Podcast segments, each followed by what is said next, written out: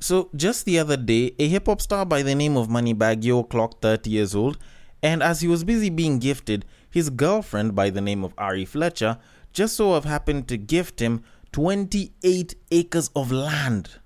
28 acres. Now, it ended up sparking quite a bit of a debate on different platforms, and people now started questioning why it is that she was getting such a big purchase for this guy. And as people were busy criticizing her online and offline for her decision, she ended up coming out to tell people to mind their damn business. But I have just one question. No, that's actually not the question, but I do totally agree with what exactly she said. I think people should mind their damn business. Because, especially with the way a lot of people, more so women, have been talking about this purchase, like it makes it look as if she kind of did a bad thing, which I don't think she did. I don't think she actually made a bad decision doing that, especially considering that she was saying that, you know, Moneybagg Yo's been there for her and her son, you know, through thick and thin and has been there for her mentally, spiritually, and I think financially as well. Like, my question is, why the hell is it that when men are being gifted by their women and their gifts are huge, is it suddenly so questionable on what kind of gift should be given, what size of a gift should be given, and shit? But when us guys are doing it to our women, everyone is like, yes, yes, this man loves his woman. Y'all should be giving your women this kind of love. You know, gifting is a love language, and we all love a nice gift here and there. God win, blah, blah, blah. Like, a lot of babes and a lot of people usually like talking about how it's good when a man gifts his babe, and a lot of people like to equate the size, the value, or the kind of amount of money that was put down on the gift to kind of represent whatever love this man might have for his woman. Something that I've said time and time again doesn't really correlate, but when suddenly the woman starts to gift the man and gifts him expensively, it suddenly starts to raise question marks because apparently we shouldn't be getting such big gifts as men. And frankly, I feel like what she's doing for him is equatable to what a lot of millionaires usually end up doing for their girlfriends, their wives, and so on. Because I don't know exactly where she got 28 acres of land, but I'm guessing that she must have paid in the hundreds of thousands. Let's assume, ballpark estimate, maybe half a mil US. And when you think about it, the number of girlfriends, the number of wives, the number of people's women who've been gifted supercars, hypercars, houses, apartments that are worth that much is so much. It's just that they don't get talked about as often, but the number of people that get gifted such, the number of babes that get gifted such is huge. And yet, it's suddenly a point of concern when a woman gifts her man such because it's suddenly a huge piece of land. And yes, it's also her largest purchase. To the point where a certain TV show host said, and I quote, don't act married if you're not married. And her co host also says that we need to start reevaluating the size and the value of the gifts that we're giving each other. Because a woman bought her man a piece of land. Like, for the sake of time, I'm just gonna say that men should be gifted, and men do deserve to be gifted from time to time as well.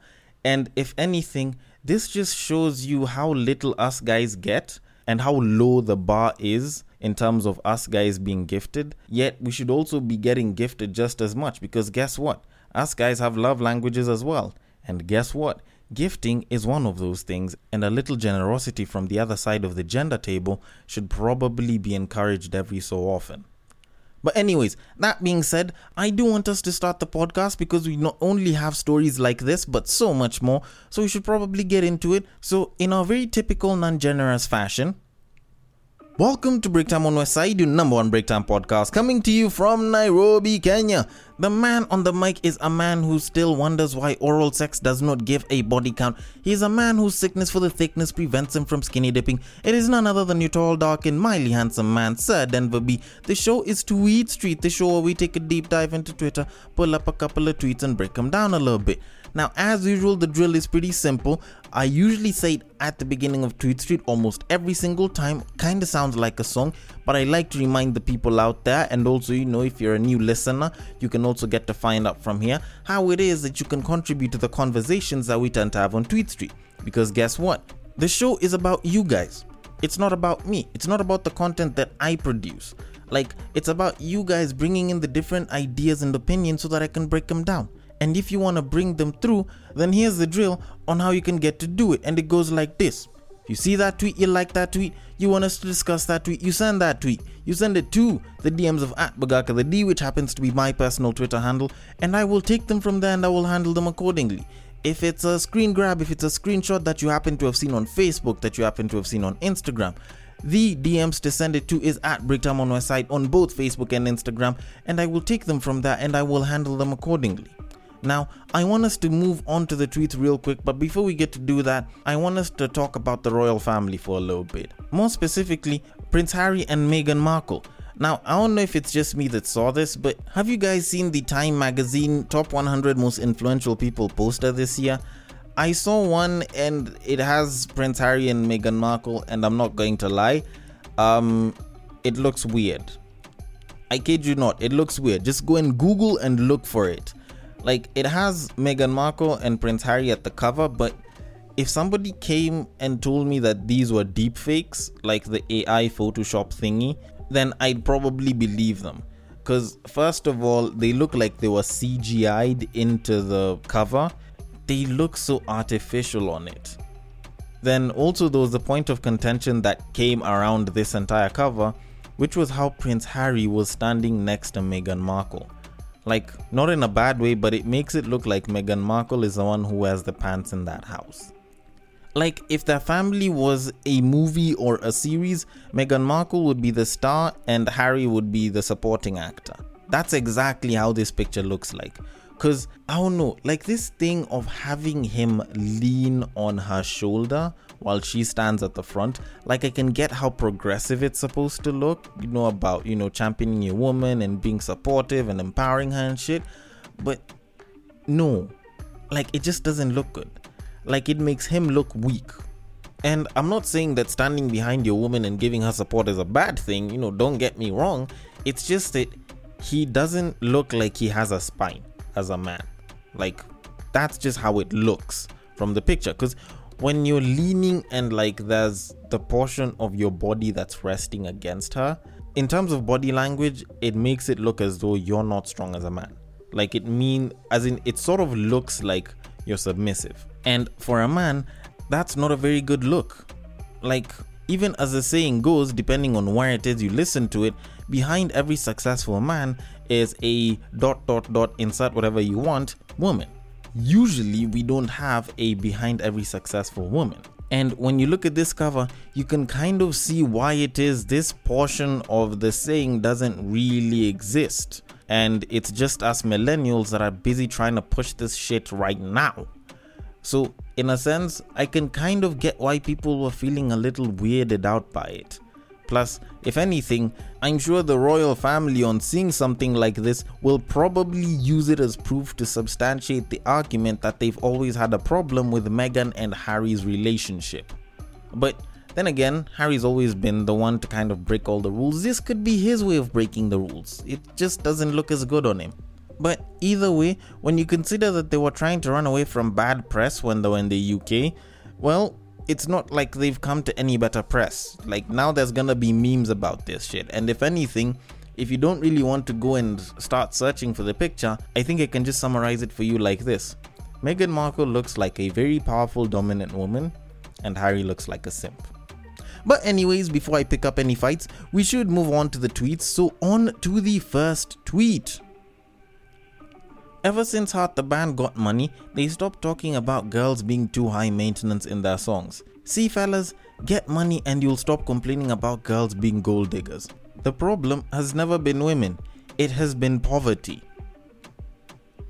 In as much as I'd like to talk about how, oh, you know, this is a testament to their growth, and you know, I've gone through the same growth with the podcast, and usually the kind of content that you deliver changes over time as you grow much as I'd like to get to that, I kind of have to say that I agree with whatever this woman's actually said. Or at least I agree with the point that she's trying to make. And I get why a lot of guys would be like, oh no, that's BS. Why are you supporting the women? You're supposed to be holding on our side and shit and standing your ground. Well, the truth of it is, money actually does change, or at least money shows people what they actually want and how they actually would want to behave as opposed to not having money, which puts you in a position of self preservation because money does give you the freedom that you'd probably want. And yes, there's exceptions to the rule. There's guys that are genuinely stingy. There's guys that would not want to spend past a certain amount on a babe, and there's guys that wouldn't spend on a babe whether they have a million, a billion, or nothing. So, yes, there are exceptions to this rule, but for a huge majority of guys, you find that they're ready and willing to put money down on a babe when they like the babe. It's just that they don't have the money to put down. Like, this is some shit that I actually experienced myself. Because, uh, for those of y'all that didn't know, last year I was more or less not working. I didn't have any form of formal employment. I was barely making cash. So, even when I was thinking about, oh, if I was to get a babe or, you know, the kind of babes that I'd want, blah, blah, blah, I was always down to, you know what, let everyone handle their bill. And that came from a point of self preservation. All right.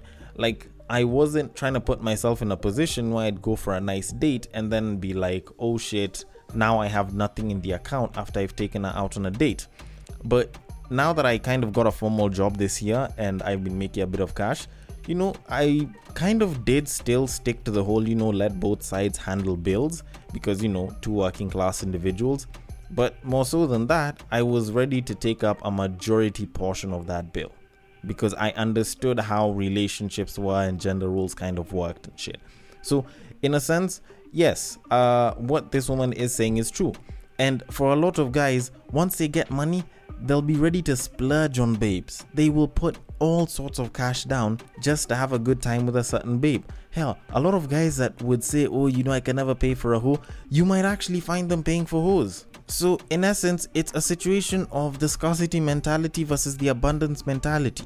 When you're in abundance, you're not exactly gonna be thinking about, oh, you know, I think I need to set up a savings, or I need to, you know, go and build this, or I need to put money down on buying myself A, B, C, D which will in turn help me improve myself in this way. Nah, when you're in proper abundance, you'll probably be thinking about traveling nicely, you know, eating nice expensive food, you know, having some of the latest shit, you know, getting the new iPhone the minute it drops. Like if you're into that kind of shit, and it's normal. I think it is normal for a lot of people to want that. And it's something that a lot of people like to call being new money versus being old money, which is, you know, when you've always had money so you can kind of think through things a little bit better. And while there's nothing wrong with being new money, the detriments of it is at times people usually end up forgetting that there's times when you might not have money, which is kind of what usually tends to happen quite a bit, especially here in Kenya after Christmas, because people go, they blow all their money, then in January, all of a sudden everyone's yelling that they're broke.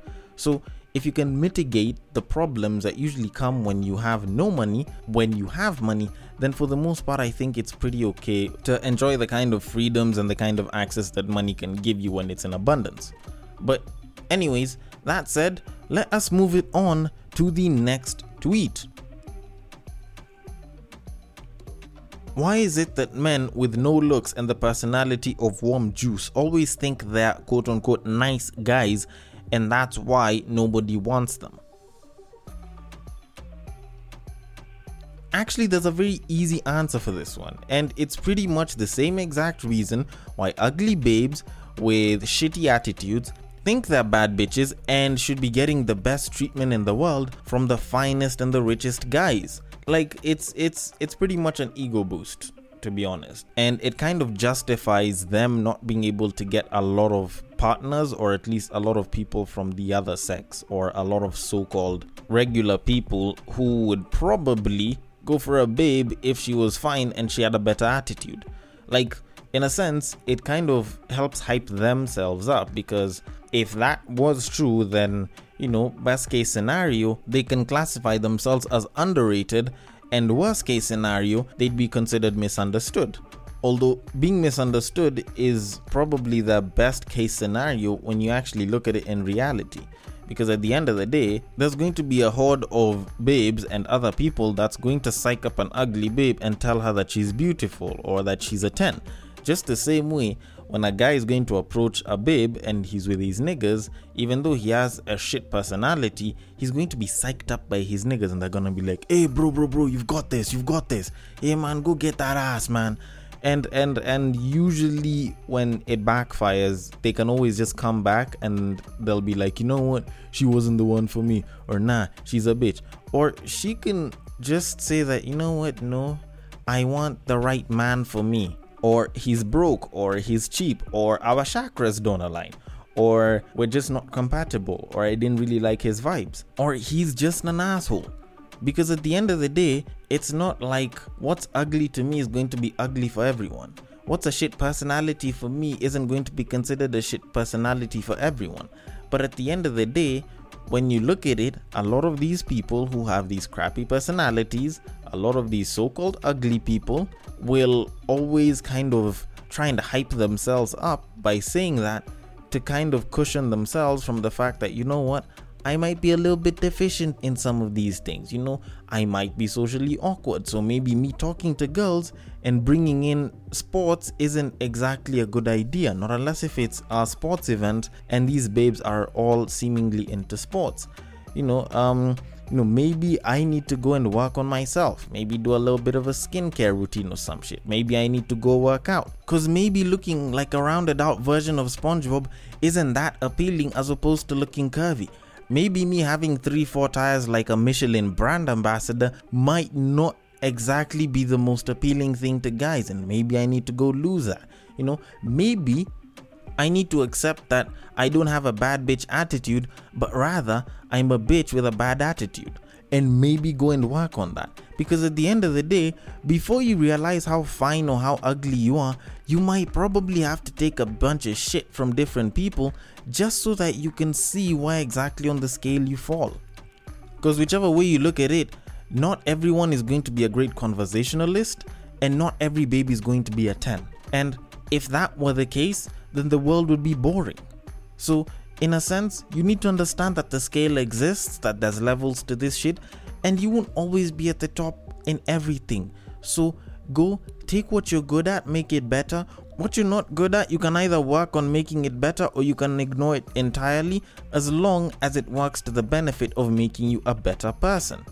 And maybe, just maybe, you might actually start attracting more people and maybe even some of these older people that didn't want you can actually approach you and explain exactly why it is that they didn't want you before. But then again, real bad bitch give a fuck about no nigga. So I don't I don't know, you know, it's entirely up to you. But I will move it on to our final tweet of this episode. If I cheated on you, instead of leaving me, just understand the fact that you lack something which the man I cheated on you with doesn't. Find out the error in yourself, apologize to me, say sorry, accept it, and become a better man. Hmm. This person sounds like they've been reading up on my So They Cheated handbook, and I think they kind of adapted it to their liking because, in as much as I'm about to agree with this wholeheartedly, I'm also about to disagree with this wholeheartedly. Because I can get it. Like this has a lot of merit because I have said this before. You know, if if your shorty cheated on you, if if your man's cheated on you, then maybe you need to look at what exactly you lacked, what exactly you weren't able to provide. And at that point, if you are still with the same person, then you can work on, you know, providing what it is that you can. And if you're not with them, you can use it to make yourself a much better person for the next relationship you know, not necessarily carrying the previous baggage, but just making yourself a better person in general. And that's why I probably disagree with the second half of this entire statement, where it says, Find out the error in yourself, apologize to me, say sorry, accept it, and become a better man. Because here's the thing usually, by the time you bring this up, usually by the time you kind of accept this, I think you need to have accepted that you were very shit when it came to communication in the relationship. This actually mostly applies if there was a communications problem in your relationship or your situationship, whichever it is that you're doing at the time. Because in as much as this might seem like a great first step once you realize that somebody cheated, I don't think it necessarily applies to every single one of the situations where someone cheats. Because if a guy cheated on you with a babe who's finer or has a big ass, or you know, it was a spur of the moment and this fine babe hollered at him and you know, he was drunk and he managed to smash, then this isn't exactly your fault. All right. So if this is applying to you as a babe, it doesn't necessarily apply to you in this particular situation. But if it's something that you guys were arguing about, if you weren't as submissive as a partner, and you know he found someone who was not only submissive but was submissive and decided to give it to him, then maybe this might be something that you might have to look at. Obviously, there's stuff that you can change. So, say if you are barren and he went and he cheated on you with someone who was very fertile, then it's not exactly in your position to change anything. If he went for a light skinned babe and you're a dark skinned babe, it's not really your fault or your position because he knew exactly what he was dating. And for the guys, this also does kind of factor in because babes will also cheat with a guy that they consider to be hot, probably because they don't think they'll get caught, and then they end up getting caught. Is it that it's your fault? Was there something that you didn't give? Could be, but it doesn't necessarily mean that that's the case. Because at the end of it, it's not like every single babe will cheat on a guy because the guy wasn't providing something. A lot of times it happens that way, but it doesn't mean that that's the only time when it happens that way. And if you, as a guy, had listened to her when you were together, had made sure that whatever communication breakdowns were removed and that she was open to tell you anything and everything, and she didn't say shit, and she ended up going for a guy that was treating her a certain way, then it's all on her. Like, yes, you might have been deficient, but the fact that she didn't say anything about it absolves you of mistake. So, if anything, you're not really on the wrong if she didn't say anything about it.